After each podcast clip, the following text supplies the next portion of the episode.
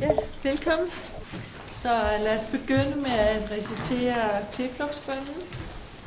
Og øh, så den, der hedder de fire umålige, til den, der begynder med, må alle levende væsener. Ja.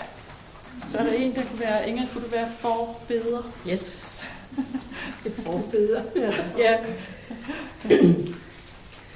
Indtil jeg når oplysningen, tager jeg tilflugt til Buddha, til Dharma og den højeste Sangha.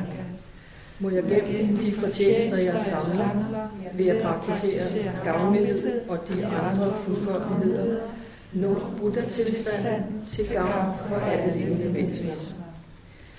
Indtil jeg når oplysningen, tager jeg tilflugt til Buddha, til Dharma og den højeste Sangha.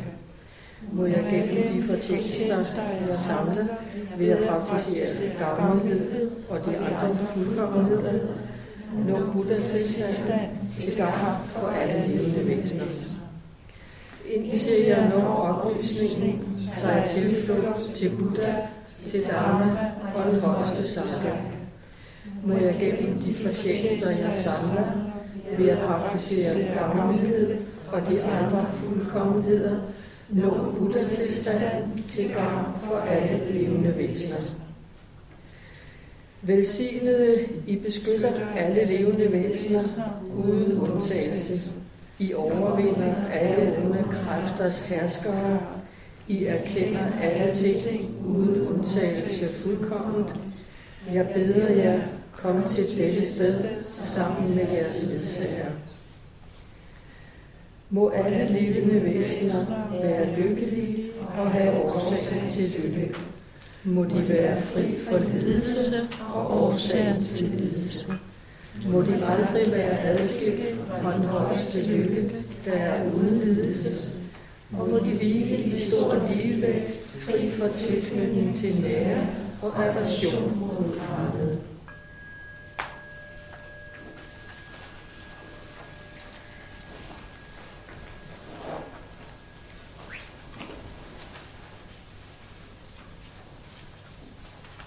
Og vi forestiller os, at der strømmer lys og velsignelse fra alle de spirituelle væsener, buddhaerne, bodhisattvaerne, vores lærer, ned igennem vores krop.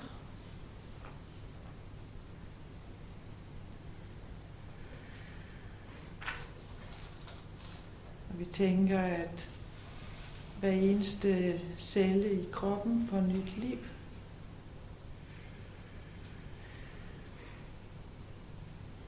Alle sygdomme og årsager til sygdommen bliver fuldstændig renset ud af vores krop.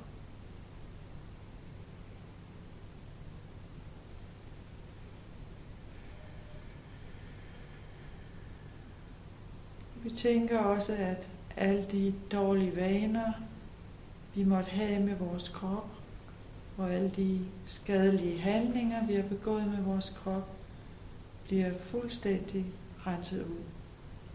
Det bliver simpelthen opløst i lyset og velsignelsen.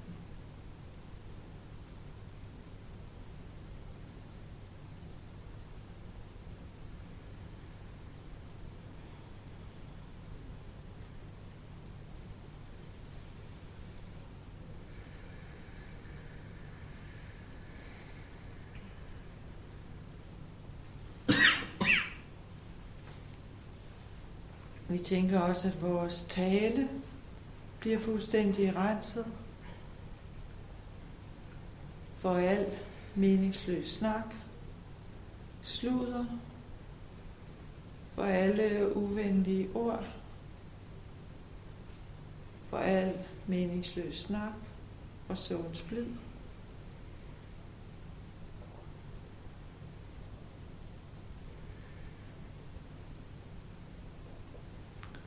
Vi tænker også, at vores tale bliver renset for alle de negative tilbøjeligheder, vi måtte have med vores tale.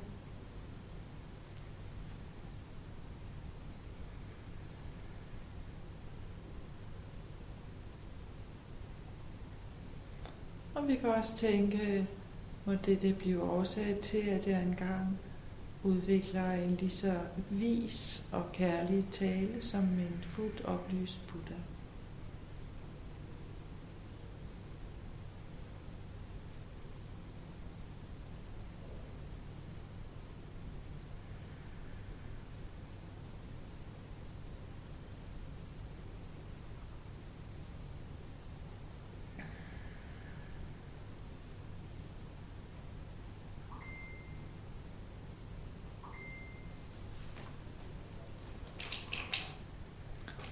Tænker også, at vores sind bliver fuldstændig renset.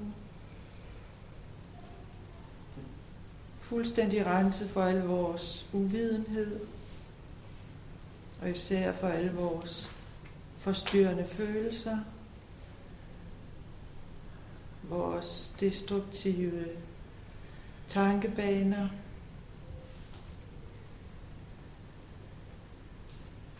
vores selvhad, kritik af andre, mindre værd, ensomhed, spøgelse, angst osv.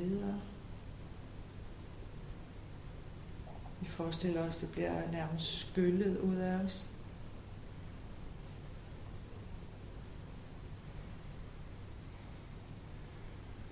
Og vi tænker, at det bliver årsagen til, at vi engang i fremtiden må udvikle det samme kærlige, medfølende og vise sind som en fuldt oplyst Buddha.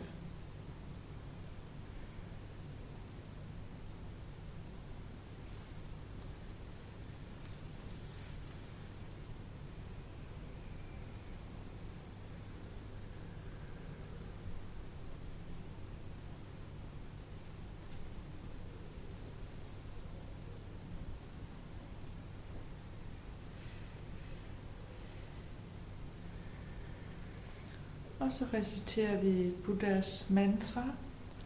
Om Muni Muni Maha Muni Soha. Om Muni Muni Maha Muni Soha. Om Muni Muni Maha Muni Soha. Om Muni Soha.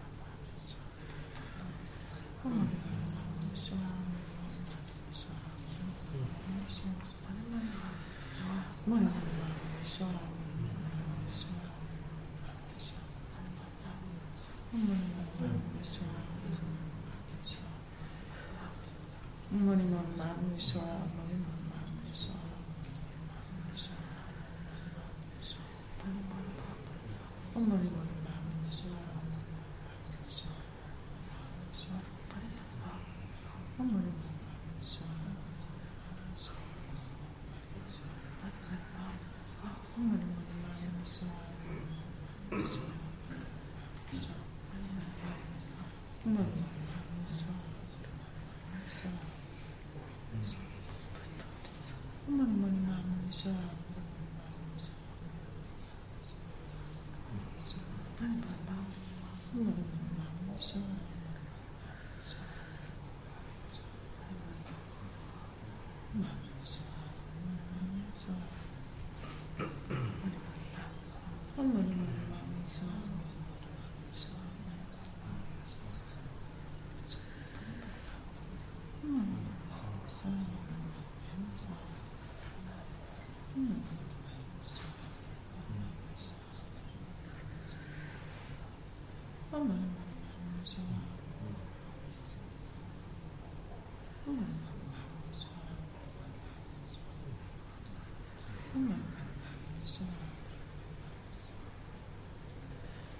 Om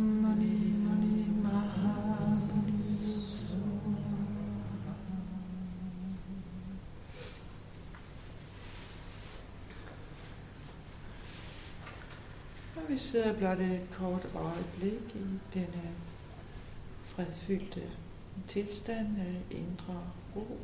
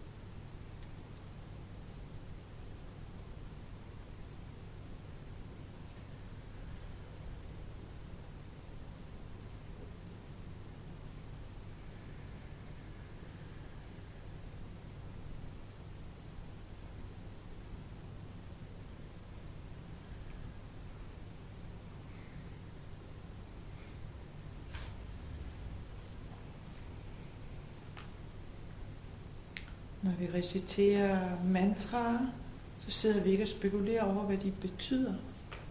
Vi reciterer dem blot. Det er blot lyd.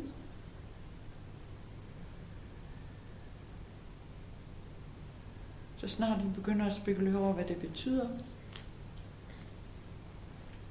så bringer vi os selv ud af meditation. Så hører det blot som lyd. Betragt det blot som lyd.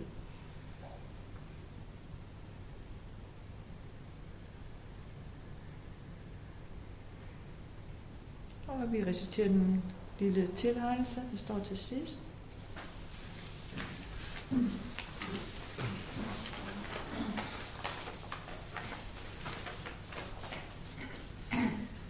Må jeg hurtigt blive en Buddha i kraft af disse bestræbelser, og må jeg herefter føre alle levende væsener uden undtagelse til Buddha-tilstanden.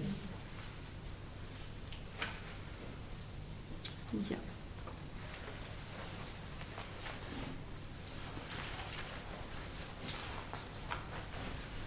Jeg har en ekstra, hvis der er nogen, der mangler. Ekstra. Godt. Ja. Velkommen. Øhm, jeg har glædet mig rigtig meget til, til i aften, fordi jeg synes, det er sådan et dejligt tema, emotionel frihed det, der ligger i udtrykket, det er det, at man ikke er, at vi ikke er bundet af vores emotioner. Øh, ifølge buddhismen, der siger vi jo, at det er vores emotioner, der holder os fast i den tilstand, som vi kalder samsara, det vil sige lidelse. Ja. Øhm, emotionerne, de har den effekt, jeg kan lige sige måske først, hvad det er, vi forstår ved emotioner i det hele taget. Øhm, det er uvidenhed. Det er lidt sjovt, at det bliver kaldt uvidenhed, bliver kaldt emotion. Men øh, jeg tror, det er fordi, at alle de andre emotioner, de udspringer af uvidenhed. Så det er sådan det grundlæggende. Så uvidenhed, øh, aggression, vrede, alt det, der hører til i den kasse der, er negative følelser. Øhm, begær, grådighed, stolthed, og jalousi. Og når de øh, emotioner, når de optræder i vores sind og reagerer med os, øh, så skaber det sådan nogle øh, lidt ubehagelige, restløse tilstande i os. Så øh, vi får sådan trang til at handle. Vi må gøre et eller andet. Vi må fikse det. Vi må, må bringe tingene i orden. Så på en eller anden måde kan vi godt sige, at vi, bliver, vi er slave af de her emotionelle tilstande. Øhm, de gør, at vi ikke kan se objektivt på tingene. Vi kan ikke bedømme situationen korrekt. Vi overdriver. Øhm, og det kender vi godt alle sammen, hvis det er en person, man ikke bryder sig så meget om. At, så kan det være rigtig svært at se, at vi kommer også har nogle gode kvaliteter. For eksempel naboen, der larmer. Eller den der kl. 2 om natten, ikke? Den der politiker, man ikke bryder sig om eller eksmanden, eller ekskæresten, eller, eller hvad det nu er. Ikke? At det kan være svært for os at se, at den person har naturligvis også nogle gode egenskaber, som vi alle sammen har. Omvendt, hvis der er noget, man er rigtig glad for, så øh, idealiserer vi det. Øh, vi bilder os selv ind, at det er meget bedre, end det er i virkeligheden. Vi overdriver dets positive øh, kvaliteter. Øh, og bilder os selv ind, at vi vil bare blive så lykkelige, hvis, øh, hvis vi får det, vi begærer. Er der nogen, der kender det? Ja.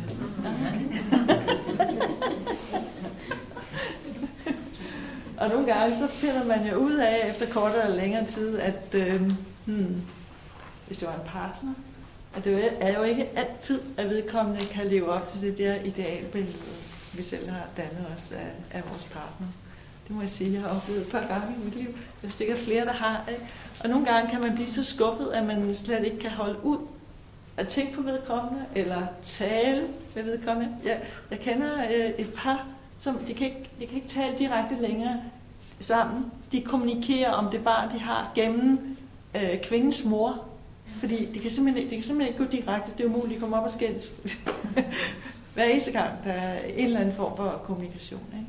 Ja. Så vi kan godt se, at øh, de her emotioner, de bringer ret meget forstyrrelse ind i vores liv. Og øh, forstyrrelse, det er jo det modsatte af det, vi gerne vil have. En der fred, ro, harmoni, glæde osv. Ja. Så øh, det er det, vi kalder um, samsara. En tilstand af lidelse. Og når så emotionerne de, de er oppe i vores sind, så prøver vi at handle os ud af det. Vi tænker, jeg må gøre noget. Jeg må fikse det. Ikke? Øhm, for det er ikke til at holde ud, bare, bare, bare sidde og tænke på det, vel? eller kigge på det. Vi må gøre et eller andet ved det, så det kan gå over, så kan få det bedre. Ja. Og ofte, når vi handler på grund af de her emotioner, så kommer vi til at handle på uhensigtsmæssige måder, som laver endnu mere ravage i vores liv. Det betyder selvfølgelig ikke, at vi bare skal acceptere alting, sådan som det er. Kan vi gøre noget ved det? Er det rigtig godt at gøre det? Nogle gange så kan vi bare ikke. Nej, nogle gange kan vi bare ikke.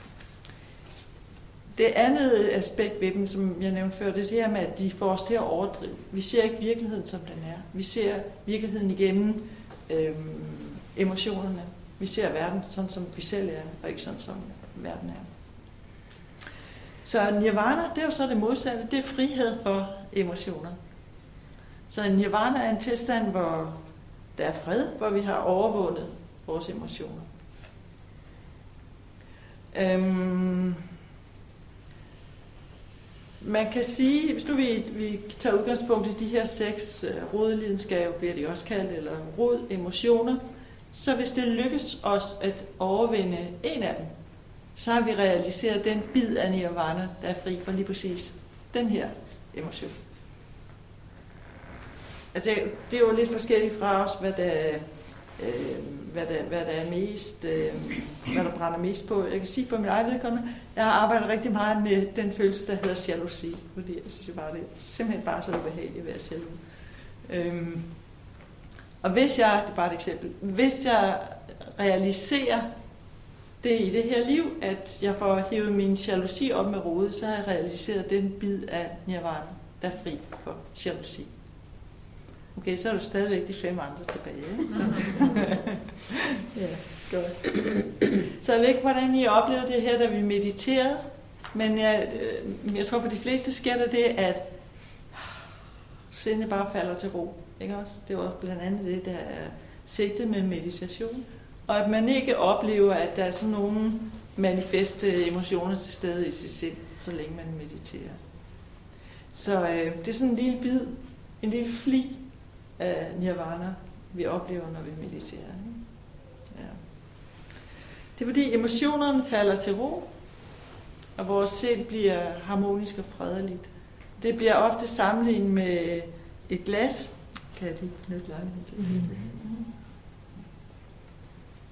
Hvis vi har et glas fyldt med mudret vand, og vi bliver ved med at røre rundt i det her mudrede vand, så vil det blive ved med at være uigennemsigtigt. Men hvis vi stiller glasset fra os, og lader det stå i ro, så vil mudret falde ned i bunden af glasset, og det øverste del af vandet, det vil være klart. Mudderet er der stadigvæk. Så hvis vi skal øhm, drage en parallel til meditation, så betyder det ikke, at vi, fordi vi kan meditere, at vi så har overvindet vores forstyrrende følelser. De er der stadigvæk, men så længe vi mediterer, så er det i ro. Når vi så rejser os, så bringer vi trods alt et eller andet med os fra meditationen. Ikke? Okay, og det er det, den her sutra den handler om, hvordan man kan arbejde med det.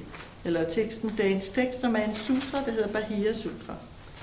Og øh, jeg synes, vi skal læse den igennem, læse den højt, og så øh, vil jeg gerne kommentere på noget af det Det er jo ikke så meget brugt i den tibetanske tradition af, at læse sutra.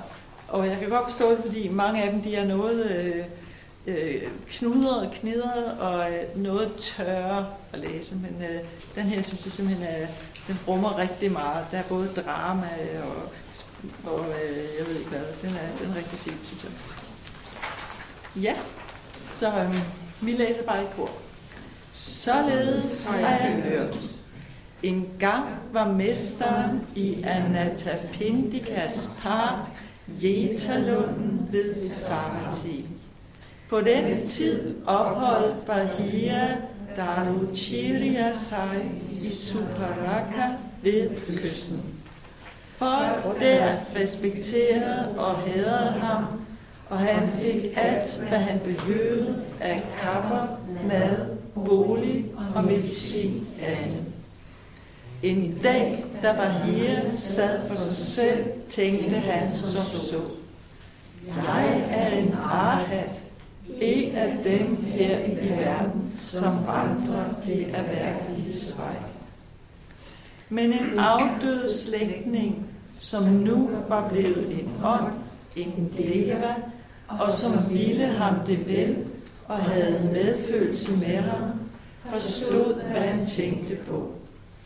Derfor gik han til Bahia og sagde, Du er ikke en arhat, Bahia, og du vandrer ikke de erhverdige vej. Den måde, du praktiserer på, fører ikke til, at du bliver en arhat, og heller ikke til, at du vandrer de erhverdige vej. Men hvem er det, der er her i verden, som er arhats eller vandrer de erhverdige vej? I et land længere mod nord er der en by, som hedder Sarvati. Der bor der for tiden en erhverdig, som har nået fuldkommen oplysning ved egen hjælp. Denne mester er en Arhat Bahia, og han underviser andre i, hvordan også de kan blive Arhats. Bahia blev stærkt grebet af dette og brød op fra Suparaka med det samme. Han begav sig på vandring mod Sabati og blev ikke mere end en nat på hvert sted undervejs, før han var fremme i Anatapindikas park, Jetalunden. Da han kom dertil, var der mange munke, som praktiserede gående meditation ude i parken. Bahia gik hen til dem og spurgte, hvor er den erhverdige mester, han som har nået fuldkommen oplysning ved egen hjælp. Jeg vil gerne træffe ham. Mesteren går madrunde inde i byen, svarede munken. Da skyndte Bahia sig ud af Jetalunden og ind i byen. Der så han mesteren, som gik madrunde. Han syntes, mesteren så tiltalende og tillidsvækkende ud. Han havde et fredeligt udtryk, som tydede på et fredeligt sindlag, som en tam, rolig og fredsommelig elefant. Bahia gik hen til ham, bøjede sig dybt for ham og sagde, Giv mig en undervisning, mester. Forklar mig jer, således at det kan være til glæde og nytte for mig i lang tid. Det Passer dårligt nu, hvor jeg går madrunde Bahia, svarer mesteren. Det er ikke godt at vide, hvor længe hverken du eller jeg kommer til at leve, mester, sagde Bahia. Forklar det nu kommer mester. Mesteren værvede sig igen, men Bahia insisterede på, at livet var kort, og han ville have undervisning med det samme. Da han for tredje gang bad om undervisning, sagde mesteren, da skal du træne dig således, Bahia. Når du ser, så nøjes med at se. Når du hører, så nøjes med at høre. Når du føler, så nøjes med at føle. Og når du erkender, så nøjes med at erkende. Således skal du træne. Når der så for dig blot er det sete i det sete, det hørte i det hørte, det følte i det følte, og det erkendte i det erkendte, så forestiller du dig ikke noget subjekt, og når du ikke forestiller dig noget subjekt, forestiller du dig heller ikke noget objekt. Og når du ikke forestiller dig noget objekt, forestiller du dig heller ikke noget denne side, eller noget hinside, eller noget midt imellem disse. Det er dette, som er enden på lidelse. Takke være mesterens koncise undervisning, blev Bahias sind befriet for mental forurening på stedet. Da mesteren havde givet denne Bahia denne undervisning, gik han videre. Umiddelbart efter at mesteren var gået, blev Bahia angrebet af en vandbøffel og død. Da mesteren var færdig med madrunden i sabbatid, gik han ud af byen sammen med mange munke. Der så de Maria ligge der død. Mesteren vendte sig mod munkene og sagde, Tag livet af Bahia og læg det på en borger. Tag ham med jer og kremer ham. Byg derefter en stupa over ham. Det er en af jeres medvandrere, en Parmachari, som her er død munke. Ja vel, mester, svarede munkene og gjorde, som han havde sagt. Derefter gik de tilbage til mesteren og spurgte, hvad er Bahias skæbne? Hvor er han nu, mester? Bahia var en vis mand, munke. Han fulgte læreren, og det var ikke vanskeligt for mig at forklare den for ham. Nu har Bahia opnået fuld frihed, munke. Derefter forklarede han, hvad han mente med dette vers. Der, hvor der hverken findes vand eller jord, ild eller luft, der skinner stjernerne ikke, og solen stråler ikke. Der lyser månen ikke, og mørket findes ikke. Og når en vismand, en arme, ved egen indsigt har set dette, bliver han fri fra det, som har form, og fra det, som ikke har form. Der bliver han også fri fra lykke og fra lidelse. Ja, og så øh, det sidste, det hører ikke med til sutra, men øh, jeg synes, vi skal, jeg kan læse det. Det er øh, i en kommentar til det her, den her historie, der øh, ifølge kommentaren, der skulle Buddha have sluttet for fortællingen om Bahia ved at sige, bedre end at høre tusind vers bestående af nyttesløse linjer, er det at høre en enkelt linje, som bringer en fred. Så det er altså bedre at høre en enkelt linje, der giver en fred, end at høre en masse, som man overhovedet ikke forstår. Okay? Så lad det være en trøst til os, fordi øh, jeg tror, det er umuligt at forstå alt det her til bunds, men vi kan i hvert fald forstå noget af det, det er helt sikkert. Ja. Godt. Okay. Øhm, jeg har, har læst nogle kommentarer på den her sutra, og øh, vil så gerne øh, gennemgå den. Altså allerførst øh, starter den med, øh, som enhver, de fleste sutraer gør, således har jeg hørt. Ja. Så det er altså en fortæller, der fortæller noget, han selv har fået fortalt. Og øh, den her fortæller, det er højst sandsynligt øh, Buddhas tjener, Ananda.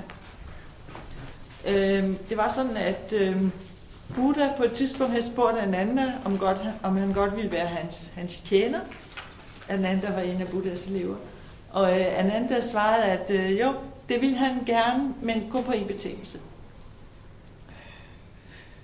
Jeg tænker, han turde sætte en betingelse, ikke? Det, det synes jeg, det var wow. Tænk, tænk, man havde chancen for at være Buddhas tjener. Hold da op. Nå, men Ananda, han siger så, han siger, jo, det vil jeg gerne på en betingelse. Øhm, du skal love mig, at hvis, jeg, hvis du en dag giver noget undervisning, og jeg ikke er til stede, så skal du love mig at give et referat af det. Og det går Buddha så ind på. Man kan jo godt forestille sig, at hvis man er Buddhas tjener, så er man rigeligt at gøre. Ikke? Vi, kan, vi kan bare se her, hvordan det er at assistere Lakkelage med alle hans øh, virkelig mange projekter og mange idéer og alt det, der skal føres ud i livet, og det ene er vigtigere end det andet osv. Ikke? Sådan har det helt sikkert også været for Ananda, ikke? så han har haft, ikke haft mulighed for at øh, være til stede hele tiden. Og øh, det, det er også, øh, og der er mange sjove historier om ham, øh, det bliver også fortalt, at på et tidspunkt, da øh, giver Buddha sin mor undervisning. Og Buddha, jeg ved ikke, nogen af jer kan huske, at Buddhas mor, hun døde jo, da han var ganske lille. Mm-hmm. Og hun befandt sig et sted, som bliver kaldt Tushita-himlen. Og øh, på et tidspunkt så øh, rejste Buddha til den her himmel for at give belæringer, især til sin mor. Øh, men øh, de der væsener i den her himmel, de behøvede ikke at spise. Men det gjorde Buddha, fordi han var stadigvæk i en menneskelig krop. Så en gang om dagen var han nødt til at så flyve tilbage til menneskenes verden for at spise. Og øh, når han så havde spist, så fortalte han så Ananda, hvad det var, han havde undervist dem i, dem der oppe, oppe i himlen. Øhm, det er også sådan, at der så nogle, en del år efter Buddha var død, så holdt man sådan nogle øh, møder, hvor øh, alle fortalte det, de nu kunne huske af, af Buddhas belæringer. Men de kan jo ikke huske det alt sammen. Og øh, de vidste jo, at øh, Ananda han var berømt for sin gode hukommelse, så de var nødt til at have fat i ham, så de skulle få styr på alle de her øh, belæringer, Buddha havde givet. Der var bare et problem, at Ananda han havde jo haft så meget travlt med alle de der praktiske ting for at hjælpe Buddha, så han havde ikke haft så meget tid til at praktisere. Øh, så han havde ikke noget arhat tilstand, altså det vi populært kalder den lille oplysning. Øhm, så, øh, så synes de ikke, at de kunne invitere ham med i det der fine selskab. Altså, de, måtte, de måtte finde på en list. Og øh, Ananda opholdt sig på det tidspunkt i et kloster. Og for ligesom at presse ham lidt, så øh, lagde de råd op om, at øh, når vi kan jo prøve at smide ham ud af klosteret. Og se, hvad der så sker. De, Ananda, han havde jo ret høj position, ikke? Det at være buddhist tjener, wow, det er virkelig noget, ikke? Øh, og så kommer der så en og siger til ham, du, øh, Buddha lever jo ikke længere vel, så ud med dig. Ikke? Så de smider ham ud af klosteret. Og først bliver han jo meget oprørt. Ikke også? Øhm, og tænker, bliver sur og synes, det er fuldstændig urimeligt det her, og så videre. Øhm, men så giver han sig til at meditere, og så når han frem til, at øh, det er fuldstændig ligegyldigt det her. Altså, jeg kan lige så godt meditere her, som jeg kan, ind i det her kloster. Og det fører så til, ifølge legenden, at whoops, han når aha-tilstanden.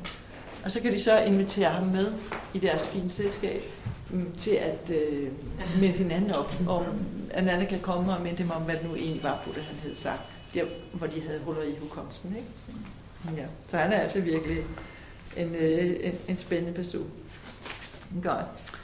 Øhm, så sutran her, den stammer fra øh, en samling det bliver kaldt udanaerne, som betyder sådan noget som Buddhas øh, inspirerende ord, eller inspirerende tale af Buddha. Altså, der findes jo et hav af sutra, og de er sådan inddelt i forskellige samlinger efter deres længde. Den, de lange sutra, de mellemlange og de korte. Og så er der så den her særlige samling, der hedder Udanaerne. Øh, og hovedpersonen er selvfølgelig en mand ved navn Bahia. Men den handler jo også om os. Det er ikke kun om en eksotisk mand, der levede på Buddhas tid på en strand i Indien, men det handler i virkeligheden om os. Og formålet med sutraen, det er at hjælpe os til det, vi kalder befrielse, altså hjælper os mm, ud af den lidelsesfyldte situation, som vi er i nu, det vi kalder samsara. Øhm, på grund af det der citat, der kommer til sidst, eller næst sidst i sutraen med Buddhas råd til Babahia, om hvordan han skal praktisere, når du hører, så også med høre, når du ser, så også med høre osv., så bliver den øh, øh, associeret med, med øh, det, vi kalder vipassana meditation i øh, Thevadas tradition. Jeg ved ikke, om nogen har, no- har været på nogle af de der vipassana-kurser. Der er tit nogen i Sverige, ved jeg, hvor, øh, hvor man er. Jeg ved ikke, hvor lang tid det er, man er der. Om det er noget med 14 dage eller sådan noget. Ja, har du været? Ja, ikke i Sverige, men i Prag og i Indien. Okay. Tre gange. Ja, okay. Ja. Den ene gang var 10 dage, og så i det Prag, der kan man komme mere, som man vil. Så var det fuld dage, og så syv dage den gang. Ah, okay. Ja. Hvor var der nogen, der, var det gratis at deltage? Er der nogen, der laver mad til en og sådan noget? Ja, ja, super. På donation. På donation, ja. Godt.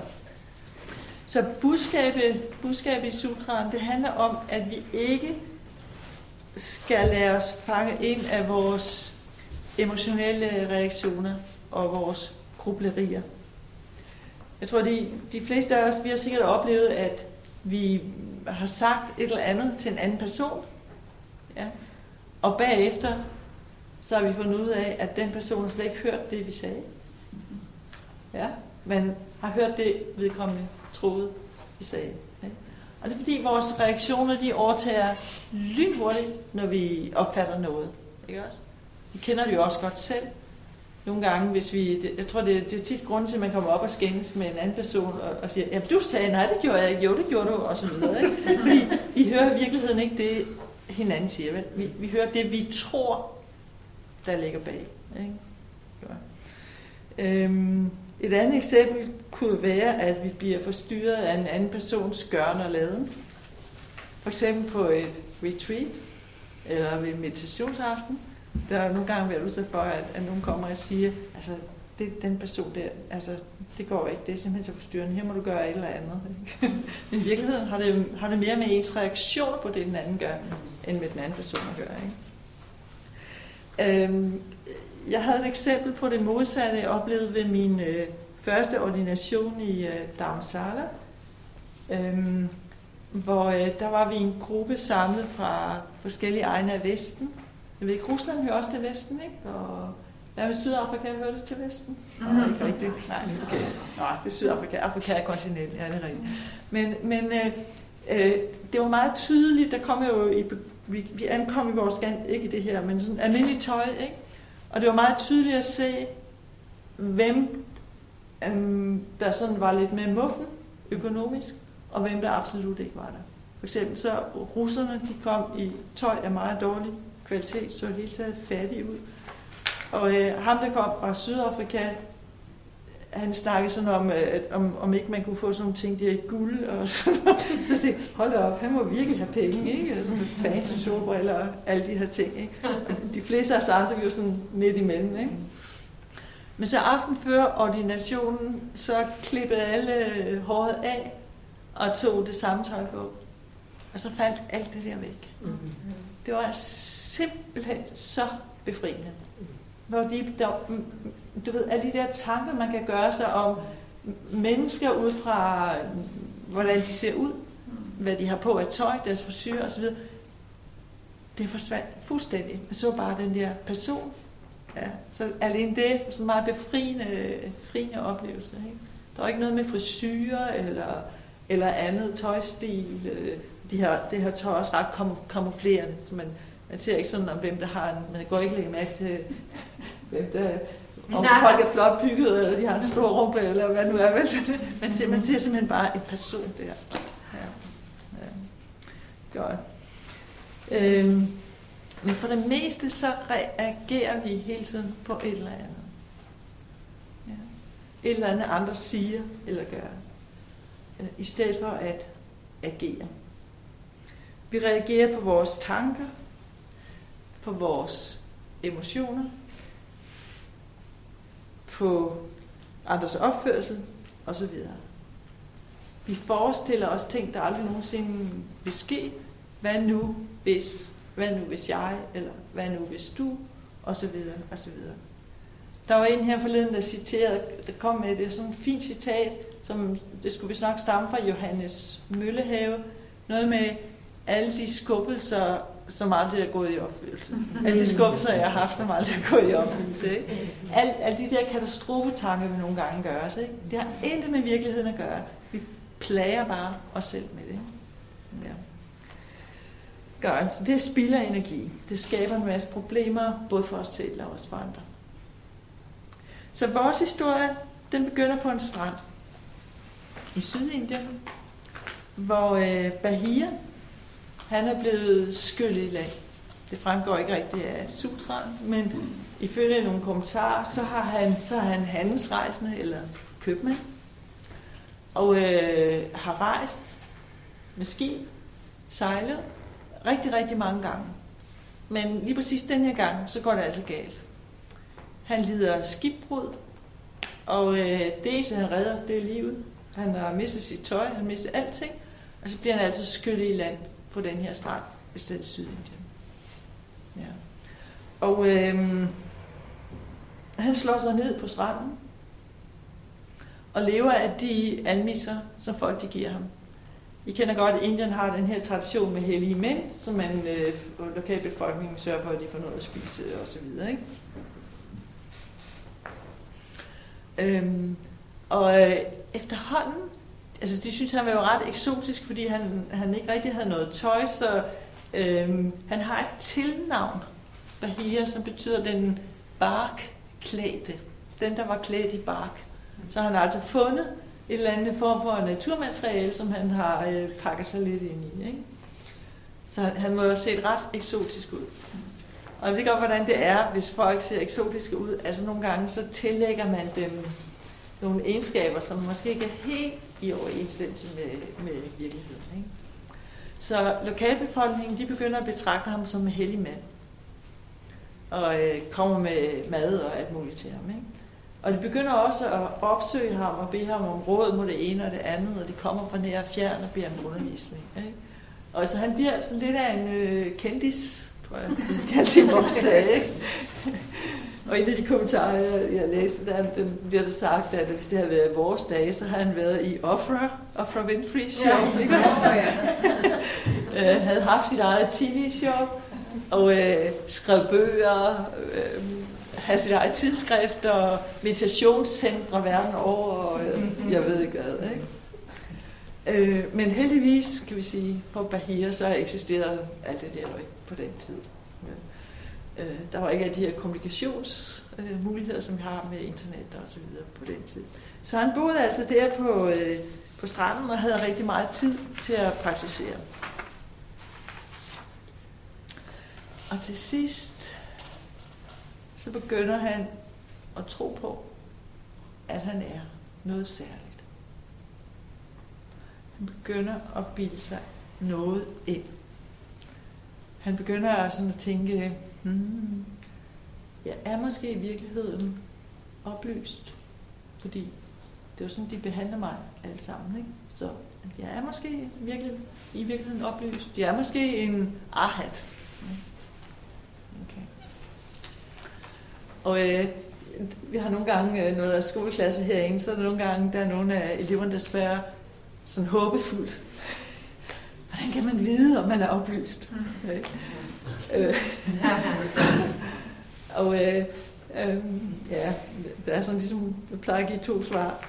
Det ene det er, at det er beskrevet i nogle skrifter, hvordan man, øh, hvordan man ved det. Øh, og det andet det er, at man kan jo prøve at se, hvordan ens liv er. Øh, og nu ikke for, for øh, at øh, kritisere nogen, eller ikke for at gøre nogen ked af det, men, men nogle gange så svarer jeg, ja, du, du kan prøve at kigge på, hvor mange problemer du synes, du har. For jo flere problemer du oplever, du har i dit liv, jo længere væk er du fra den oplyst tilstand. Fordi det er ikke som vi har det, men som vi tager det. Ja. Det er det, det handler om. Okay. Så øhm, heldigvis for Bahia, så er der en, en ånd i nærheden. Og øh, den her ånd, det er en kvindelig ånd, hun, hun skulle have været sammen med ham på et andet tidspunkt tidligere. Øhm, øh, og hun øh, var ham sådan ret venlig stemt, hun ville gerne hjælpe ham. Så hun øh, viser sig foran ham, og så siger hun altså noget helt forfærdeligt til ham. Hun siger, ej, du, Bahia, det er alle sammen otte biler, der er. Du er overhovedet ikke nogen arhat. Du er ikke engang på den vej, der fører til arhat-tilstanden. Du er overhovedet ikke oplyst. Det er ren indbildning, siger hun. Wow. Du kender ikke engang en praksis, der vil føre dertil. Og jeg ved ikke, vi kan prøve at spørge os selv, hvordan, hvordan ville vi være, hvis jeg havde reageret, sådan kommet nogen og sagt sådan til os. Sur, vred, sår stolthed, fornærmet. Ja. Men øh, Bahia, det gjorde han ikke. Øh, han må have besiddet en vis form for spirituel modenhed. Fordi han bliver ikke sur. Han bliver ikke fornærmet. Han føler sig ikke trådt over til ham. I stedet for, så siger han, Nå, men er der så nogen, der er? Findes der nogen, som har noget oplysning? Eller som har noget aha-tilstand? Eller som kender en vej, der fører dig til? Og den her Deva, hun siger så, ja, ja, det gør der. Op i Nordindien. Det her nede i Sydindien, ikke? Op i Nordindien, der er der... det er godt, det. Gabriel. Der er der en mester, og han er fuldt oplyst. Nå. Og så bliver det fortalt, at Bahia, han smider simpelthen alt, hvad han har i hænderne. Ja. Han siger ikke, åh, der er jo lang vej deroppe. Så øh, jeg må lige sørge for, at jeg har kuffert, jeg kan tage med. Skal der lige have noget rent tøj med, eller skifte sko, eller hvad nu er. Eller, ja, hvad vil jeg? Øhm, eller en madpakke. altså, der er lang vej. Jeg risikerer jo at dø sult, eller en vandflaske, eller plaster, eller alt det, vi nu tager med. Vaccinationer. hvad er vi tager med, hvis vi skal ud på en lang rejse, ikke? Det gør han ikke. Uh, han, han siger heller ikke, at vi venter lige til morgen, jeg sover lige på det. det gør han heller ikke. Han, ifølge uh, overleveringen, han begiver sig afsted lige med det samme. Han venter ikke en tid. Han går, og det bliver fortalt, han går dag og nat, indtil han møder Buddha. Jeg ved jeg tror, der er lidt magi med i spillet her. Det, det kan man vist ikke, hvis man skal gå fra Sydindien til Nordindien. Ikke? Men uh, der er nok, han har nok fået noget hjælp undervejs. Han, vi skal også tænke, han havde jo i forvejen sluppet alting. Han havde mistet alt. Ikke? Så der var ligesom ikke noget, der holdt ham. Han tænkte ikke, oh, hvorfor er fat i en stor hængelås, så jeg kan låse min hytte af, så ikke der sker noget med mine ting, eller skal jeg bede nogen passe på den, eller øh, hvad skal jeg gøre det og det, og så videre. Jeg må hellere opmærksomhed mine ting først, eller sådan noget. Det gør han ikke. Han går simpelthen afsted lige med det samme, fordi jamen, han har ikke rigtig noget at miste. Ja. Du kan sige, at han har egentlig givet afkald på alle, alle det der værtslige gejl, som betyder så meget for de fleste af os andre. Ikke? Så øhm, Bahia, da han kommer til det sted i nærheden af, hvor, hvor Buddha opholder sig, så bliver det fortalt, at han møder først nogle munke, der, går, øh, der dyrker gåmeditation. Og øh, dem går han så hen til og øh, siger, øh, hvor er den her mester, der skal være oplyst? Jeg bliver nødt til at finde ham. Og så siger de, men altså, det er ikke rigtig, det er altså ikke rigtig passende lige nu, fordi han er i gang med at gå tiggergang, så øh, du skal ikke forstyrre ham lige nu. Men øh, Bahir, han lader sig ikke bremse. Der er en, en eller anden form for uopsættelighed. Han bliver bare nødt til at finde mesteren, som er altså Buddha, lige nu. Og han finder ham selvfølgelig også. Og øh, kaster sig ned på ham og siger, øh, ej, altså, vil du ikke godt undervise mig? Vil du godt give mig en belæring? Hvad, hvad skal jeg gøre for at, at øh, nå oplysningen? Og Buddha siger, ej, men altså, det er ikke så godt lige nu. Øh, jeg går og tigger rundt det, og jeg har ikke engang, jeg har ikke engang fået morgenmad. Nej. Men Bahir, han giver ikke op så let. Han spørger i alt tre gange. Og til sidst så siger han til Buddha, øhm, vil, du hvad, vil du godt undervise mig lige nu? Fordi vi ved ikke, hvad der sker i morgen. Vi ved ikke, hvad der truer dig eller mig. En af os kan være død om fem minutter, siger den. Og det, det, jeg tror virkelig, der er et, et, et meget vigtigt budskab til os i det. Vi, vi siger jo i, i, i øh, lamringbelæringerne, nu sådan hun er kender, ikke? at øhm, hvis ikke vi lever med tanken på døden, at en dag kan være slut, det kan være slut om 5 minutter, eller om 3 dage, eller det ved vi ikke, 10 år, 30 år, 40 år, men også om en halv time, ikke? så er vores stammerpraksis ikke nogen kraft. Så Bahir han er klar over det her. Så han siger til Buddha, jamen det er nu, det er nu, jeg har chancen. Det er nu, du skal undervise mig. Så øh, det, Buddha han lader sig overtale. Og så giver han ham en meget, meget koncentreret belæring på fire linjer, eller fem linjer. Han siger ikke, nu skal du bare høre, det er sådan her, det er. Det er, sådan, det er lige sådan her, det er. Det gør det ikke. Han siger, det er sådan, du skal gøre. Det er det her, du skal gøre, Bahia. Og øh, det er jo meget godt i tråd med det, at, at vi siger inden for buddhismen, at jamen, øh, vi er nødt til at gå vejen selv. Vi er nødt til at praktisere selv. Der er ikke, Buddha noget af oplysningen, men Buddha kan ikke putte øh, den oplyste tilstand ind i vores sind. Så vi opererer ikke med det her ydre frelsesbillede i buddhismen. Vi kan kun selv gå vejen via vores egen frelser. Vi, vi kan støtte os til belæringerne, til vores lærer, vores spirituelle venner osv., men vi må selv gå vejen. Ikke? Så det han siger, det er, når du ser noget, når du ser noget, så nøjes med at se. Lad være med at gøre dig nogle tanker om det. Nøjes med at se det. Når du hører noget,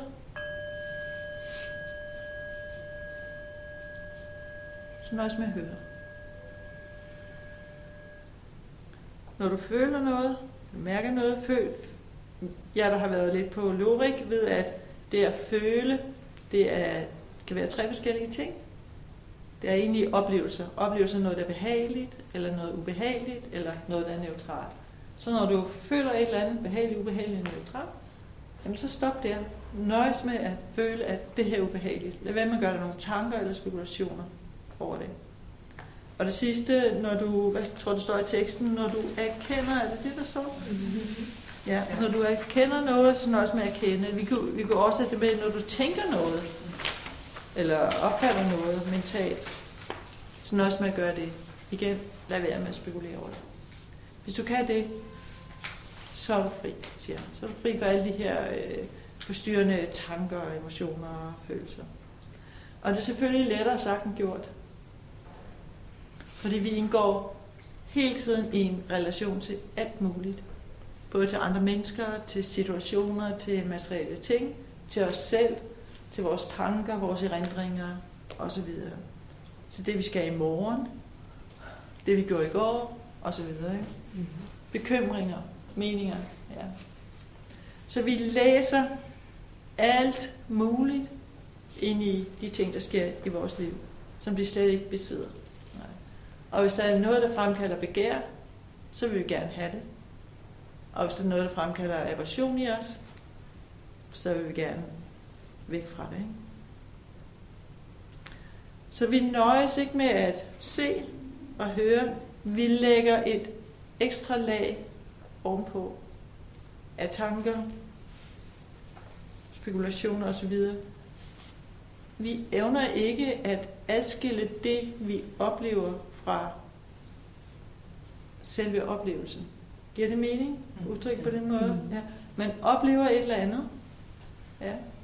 Men vi evner ikke at adskille vores tanke fra det, som virkelig er årsag til det, vi oplever, nemlig oplevelsen. Ikke?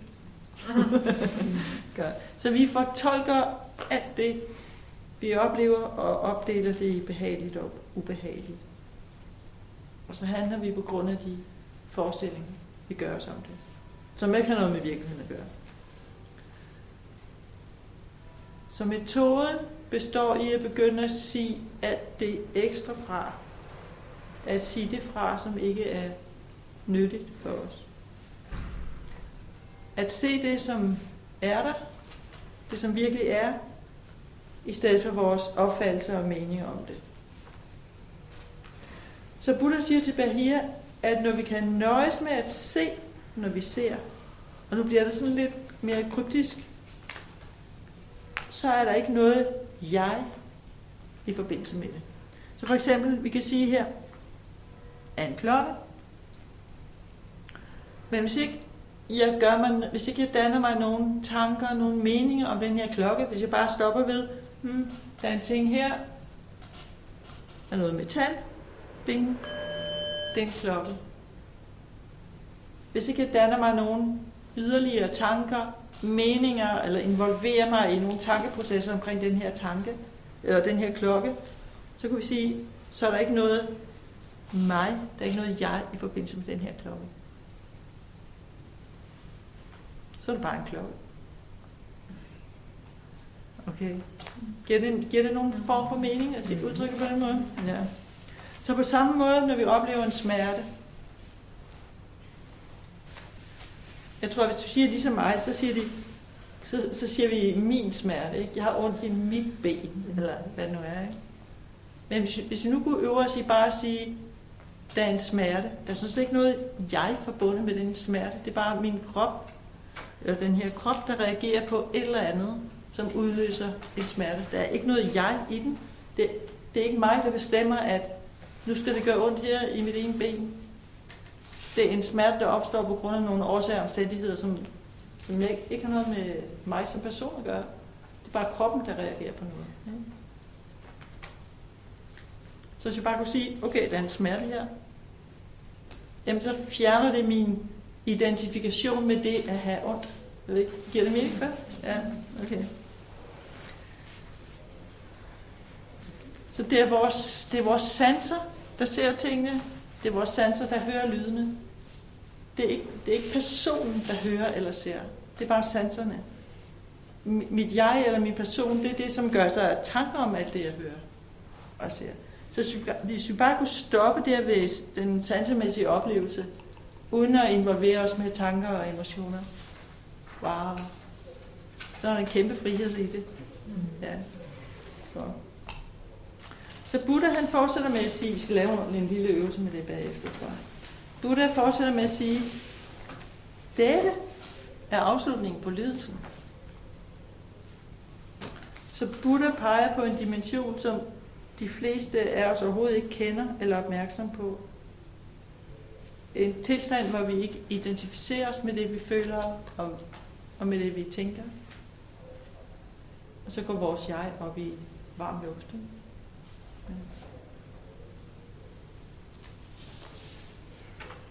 Så øhm, Bahir greb det med det samme. Han forstod det lige på stedet, fordi han var parat til det. Ja. Vi ved godt, vi, vi fatter kun det, vi er parat til at, til at fatte. Men det gjorde Bahir, og det bliver sagt, at han nåede oplysningen.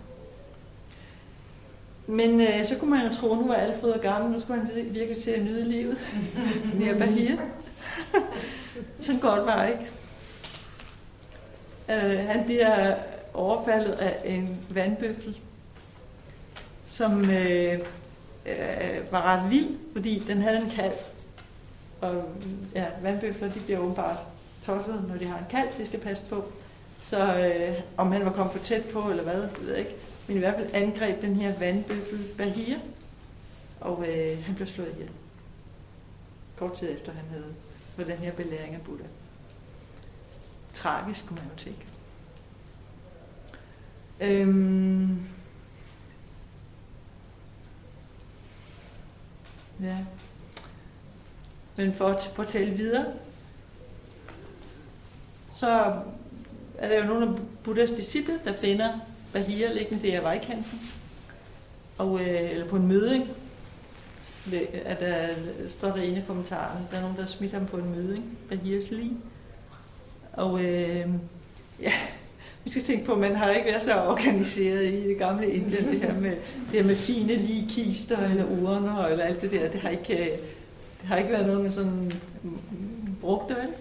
Så man har lagt line ud på nogle begravelsespladser, og så kunne naturen ordne resten. Ikke? Øh, men, men de finder ham altså der. Og Buddha siger så, øh, mm, her er virkelig en person, der har nået noget. Det bliver fortalt andet sted, så Bahia er den første person, der nåede oplysningen på Buddhas tid. Så Buddha siger, øh, altså i kraft af den her belæring, Buddha siger, at øh, de skal begrave ham, og de skal kremere ham, og de skal bygge en stupa over ham. Jeg ved ikke, hvad tænker I kan, kan I, altså det er jo ikke så meget op i vores tid, det her med at, at øh, forholde sig til forskellige begivenheder, øh, uden emotioner. Man, man kan jo bare se, hvis man, hvis man ser et eller andet, øh, nogle gange så bliver der slået noget op på, på Facebook med en eller anden øh, sanger, eller der er til, til en, en øh, konkurrence, eller et eller andet, ikke? og så ser man, ser man dommerpanelets ansigter, hvordan de sådan laver ansigter og mimikker, overraske eller uh, eller hvad det nu er, de gør. Ikke? Og det, det, er sådan, det, er, det er bare emotioner, ikke også? Så jeg tænker hold op, det er ikke noget, der sådan er oppe i vores tid, det her med at, at øve sig i at reagere, at reagere eller agere fri for emotioner. Men jeg ved ikke, hvad tænker I om det? Kan man forestille sig, at det er muligt? Eller det kunne være hjælpsomt? Facebook vil nok gå konkurs. Facebook vil gå ja. konkurs? ja, jeg kan godt forestille mig. Ja. Jeg tror, det er lidt væk fra det pulveriserende liv. Lidt væk fra det pulveriserende? Ja, tror jeg nok. Ja. Ja, der skal være ja. mere ro på. Ja. ja. For at kunne det, mener du? Ja, absolut. Ja. absolut. Ja. For mit vedkommende i hvert fald. Ja, ja. Jeg tænker også reklameindustrien. Ja. ja. Mm-hmm. ja. Det er også noget med sådan her hype et eller andet. Nu skal bare det sidste nye. Dum, dum, dum. Ja, alt er nærmest gearet til. Ikke? Altså, verden er sådan nærmest gearet til. I hvert fald vores del af verden er sådan meget gearet til. Ikke? Og det spreder sig mere og mere ikke? Til, jo. til hele verden.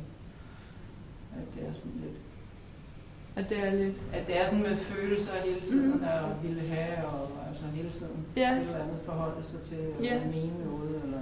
Ja. Hvad, hvad, øh, hvad, tænker, hvad, hvad, kunne være, hvad kunne være grunden til, at det er sådan? Altså, jeg tror, det altså, i, hvis man går nogle generationer tilbage, så, ja. til min mormor, så, så, så viste de ikke mange følelser. Ja. Og jeg er heller ikke selv vokset op med at gøre det. Så da jeg begyndte at se sådan noget på tv med de der topmodels og sådan noget i New York, helt deroppe, ja. jeg har aldrig nogensinde oplevet sådan noget udtryk før. Det var sådan helt fremmed for mig. Hvordan ja. kan man reagere på den måde, og hvordan kan, hvordan kan de skrige over sådan nogle ting, og sådan ja. noget, slet ikke forstå. Nej. Altså, men jeg tror, at jeg kommer fra et miljø, hvor man ikke viser følelser ja. overhovedet. Ikke? Ja. Det er jo ikke ens betydning med de gerne, men Nej. det er fuldstændig ja. altså nedgå. Det kan man slet ikke komme afsted med. Nej. Så jeg tror, i forhold til mine veninder har jeg nok været mere, jeg tror, de vil se mig som mere stiv i det, ikke? Jo. Ja. Altså mere som stivnakke ja. i de andre. Men jeg tænker vel også, det både med, med den gamle kultur, at nu må man gerne vise følelserne, nu må man gerne udtrykke sig, mm. og så tager det også over. Ja, så ja, går vi den anden krøs. Mm. Ja. Er du Ane? Det går også hænge sammen med den her individualisering, der finder sted, hvor man jo netop lever følelserne ud. Altså, ja. og, det, og det, at man er en person, det er jo det, er det der, der er meget, meget fokus på i, i, i, i, i vores tid. Ja. Altså man kan også høre interviewer, hvad følte du? Ja, mm, ja, ja, ja. Og så står man og tænker, jamen, det, det, det, skulle vide noget om, man skulle vide noget om det, der foregik. Ja. Og, og så bliver det ligesom, det folk, altså folks oplevelser af folks, det er det vigtigste, og ikke det, der egentlig foregår. Ja. Så der sker sådan en forskydning, synes jeg. Ja. Så det er reaktionen på det, der er det vigtige, og ikke det, der sker. Ja. Ja, det er ikke lyden, men reaktion på lyden. Det er reaktionen, hvor man har virkelig fokus på reaktionen og ja. fokus på personen ja. og på personens oplevelse. Ja. Og ikke på det, der sker. Ja. ja. ja. Det er det modsatte af budskabet i, ja. i vores tekst, ikke? Ja. Der er virkelig også en hel industri af mennesker, som lever af at fortolke virkeligheden. Så, ja. at jeg, hvad kan man sige, så jeg ikke længere skal, jeg skal ikke sætte sansen her, fordi så er der nogen, der fortæller mig, hvad det, hvad det var, jeg så, eller sådan, at det, det er jo altså både af de der kommentatorer, men det er jo på mange niveauer i virkeligheden i samfundet, at der ja. er et lag mellem ja. Ja. mig og oplevelsen. Ja. Ja. Ja. Men kommentatorer kan jo også uddybe noget information, der mangler på det givende emne, som man ikke selv ved. Så selvom så er der de kommentatorer, der er meget underholdende, som bare begynder at skrige over ting.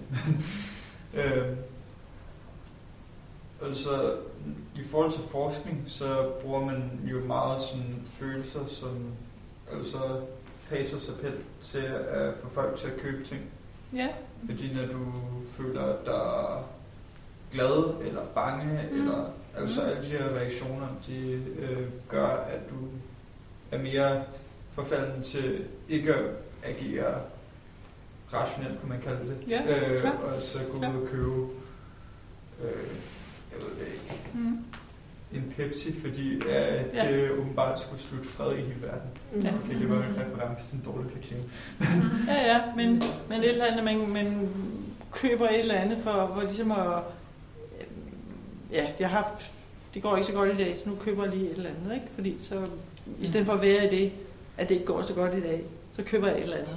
Ikke? Så fodrer jeg mit begær lidt, og så dækker det sådan lidt over, at det ikke går så godt i dag.